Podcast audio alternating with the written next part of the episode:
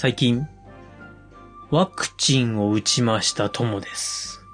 お疲れ様です。私も打ちましたけどね。まやです。ワクチン、あれですね。あのーなんて言うんでしょうか。僕3回打って3回とも症状が違うんで、うー。なんか、もう、なんだろう。よくわからないやって感じです。な何をしたら辛くないとかがよくわからないやって感じです。うん、まあ、私はあんま辛くなかったんですけど。ああ、そうなんですうね。ん免疫力の問題かなうん、免疫力が高いと副反応がうん。で一概に言えない気がするんですよね。んなるほど。ううんん。なん、か、その、まあいいや。はい。へいへいへい。とりあえず、私3回目はですね、なんか、打ってすぐではなくて、1日、1日1.5日 ?1.5 日ぐらい空いてから急に熱が出るっていう、この、の大丈夫だよ安心してそうそう何にもしないからって言いながら急に襲いかかってくるあの、悪いやつみたいな感じでした。お疲れでした。はい。さあ、もうネタバレやっていきましょう。はい。はい。はーい。お願いします。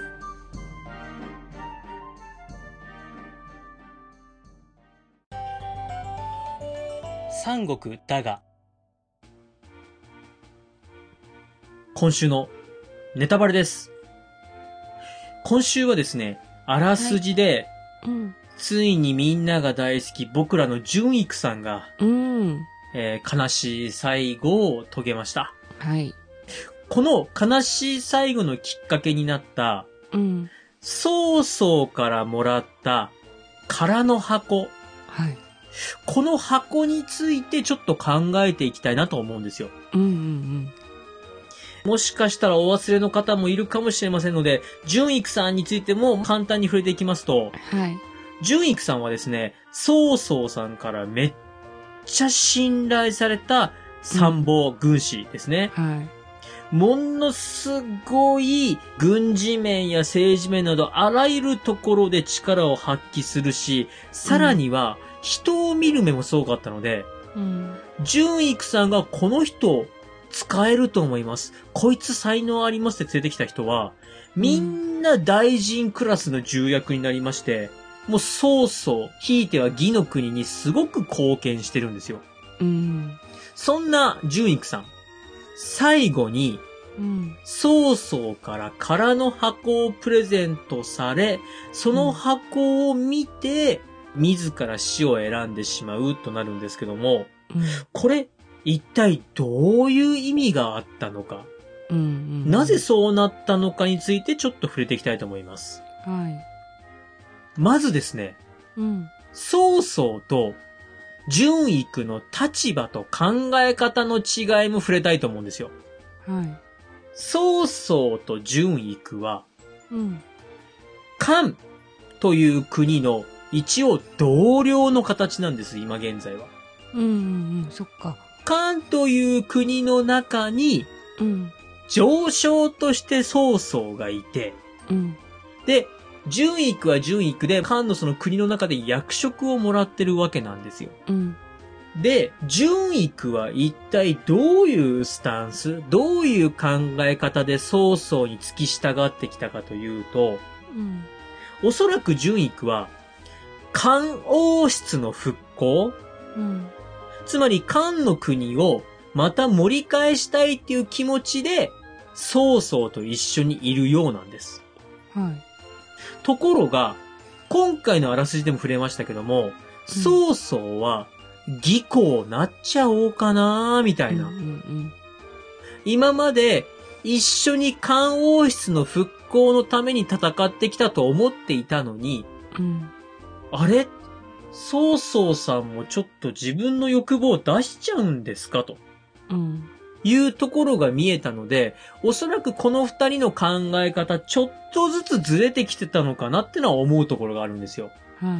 実際、曹操はですね、うん。こういうことを言っています。私は決して帝になりたいわけじゃないと。おう。実は、うん。加工トンが今のこの現状から言うと、うん。皇帝はいても実際に漢の国を動かすのは上昇曹操であり、うん。漢の帝だって全然曹操さんの言うことを聞くしかない状況なんですよ。うん。この状況を見ると、加工トン的には、うん。もう帝になっちゃえばいいじゃんと。うん。もうまほぼ帝なんだしうんうんっていうことを言うんです。あ、はい。しかし曹操は、うん。加工トンにこう言います。私は、州の文王になりたいんだと言うんですよ。州の文を、はい。この州の文王という人は、うん。陰王朝っていう昔の王朝の中で、一番力を持ってたんだけども、うん。あくまで帝に付き従って、国を乗っ取るとかしなかった、忠義を尽くした人っていうことなんですよね。うん。ただ、この州の文王っていう人は、うん。息子が王朝を倒して自分たちの王朝を作ってるんです。うん。それと同じように、曹操も自分はやらないんだけど、自分の息子たちにはやっちゃダメよとは言わなかったんですよ。うん。つまり、もうなんとなくそういう野心をうん。はらんでいたんでしょうね、曹操は。はそこが、もう順位にも多分見え隠れしていたと思うんですよ。あ。うん。で、考え方の違い、そういったもので少しずつ溝が開く、まあ、順位と曹操の関係。うん。で、曹操がわし技巧になるって言った時に順位は反対をしまして、その後、もういや、もう仮病っす。僕仮病でもう、もう仕事行けないっすわ。ということで、もう出て気もしないと。うん。ずーっと引きこもっている順位に、曹操が空の箱をプレゼントすると。うん。その意味合いとしては、順位は、それを開けて、あ、もう、私は用済みなんですね、と察して、自ら命を絶ったという説が多いんですよね。うん。さて、この空の箱。そういう、まあ、精神的な部分だけの話だったのかというと、これちょっと他にもいろいろ考え方がありまして、うん。例えばですけども、うん。曹操から箱をもらいますよね。はい。で、曹操から順位に後で、あのお見舞いの品どうだったいって聞かれた時に、うん。順位がもし、正直に、いやいや、あれ空っぽでしたよって言ったら、曹操に恥をかかせると。うん。きっと曹操はそれを理由に怒って順位を殺してしまうと。うん。じゃあ逆に順位が気を使って、いやー、あんな立派なものありがとうございますって言ったら曹操は、うん。おいおい、俺何にも入れてねえぞと。うん。なんで嘘つくんだということで、きっとそれはそれで順育さん殺されてしまうと。うん。もうつまり、空の箱送られた段階で、順育さん結構積んでるんですよ。まあね。もう、あとはもう曹操の気分次第なんですよ。うん。もうそれを賢い順育は察したんで、うんあー、これ、あ、なる、あ、なるほどね。そうあ、そういう意味っすね、曹操さん。じゃあ死んでるわってなったんじゃないかなっていう方もいます。うん。さあ、もう一つの説がありまして、はい。昔、純育さん、謀反に巻き込まれそうになりまして、うん。僕ら曹操さんに謀反するんで、純育さんも謀反一緒に参加してねーって書かれたお手紙を受け取ったことがあると。うん。で、そのお手紙をすぐ曹操に見せておくなりなんですればよかったんでしょうけども、純育さんは、いや、と、うんそういうのには参加しないけど、じゃあこれ見なかったことにするねってしまっておいたんでしょうね、お手紙を。うん。そのお手紙もらってで隠してたよねっていうのがどうも、このあたりで、ことが発覚しそうになってるらしいんですよね。うん。昔そういう手紙もらってましたよね、純育さんっていうのがバレたっぽいんですよ。うん。だから、どっちみち、もう命危うかったんで死んじゃったんじゃないのっていう説もあります。うん。こういう、まあ、何パターンかのあれなんですけども、でもどれもこれもですね、うん。なんか曹操との心の行き違い、すれ違い、うん。なのかなと、あの若い頃、すごく二人で助け合って苦難を乗り越えてきたってイメージがある純育が、なんか最後こういった感じで終わっちゃうっていうのはどうなのかなっていうのはちょっと寂しいところではあるんですよね。なんかね、失恋したから死にますぐらいの勢いだよね。でも本当そうです そんなね。感じよね。うん、いや、本当そうですよ。志はどこ行ったのってちょっと思うんですよ、私はね。うんうんうんうん。いや、確かに。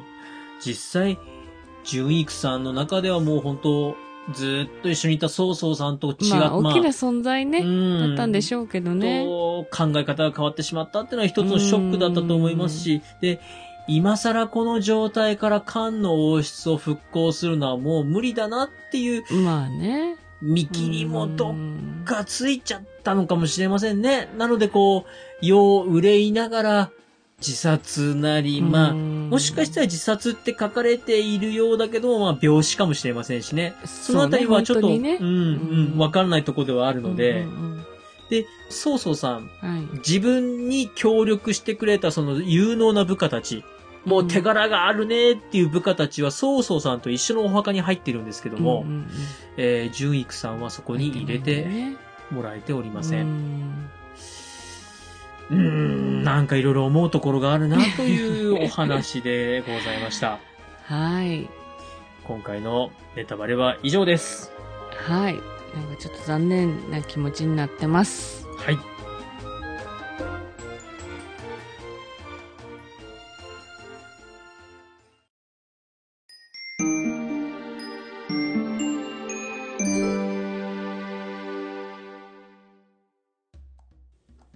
エンディングです。今回は、純育さんの悲しい最後、はい。一人の男の志の最後をですね、お伝えしました。うんもうちょっとしがみついてほしかったかな、と思います。うんそうですね。なんか、うんあっさりさっぱり、まあ潔かったのかもしれませんね。うーんまあ、そんなあたりも含め皆様のご感想もお待ちしております。はいメールアドレスお願いします。はい。皆さんからのご意見ご感想お待ちしております。Gmail です。数字で359、アルファベットで DAGA、三国だが、アットマーク Gmail.com。エピソードの概要欄にお名前だけで送れるメールフォームもございます。Twitter をされている方は DM でも結構です。感想は、ハッシュタグ、三国だが、三国を漢字、だがをひらがなでつけてつぶやいてください。お待ちしております。次回はですね、はい。3つ進んでいきます。はい。主中別人、うん義援と甲虫、単発創始の3つに触れていきます。はい。では、また日曜日にお会いしましょう。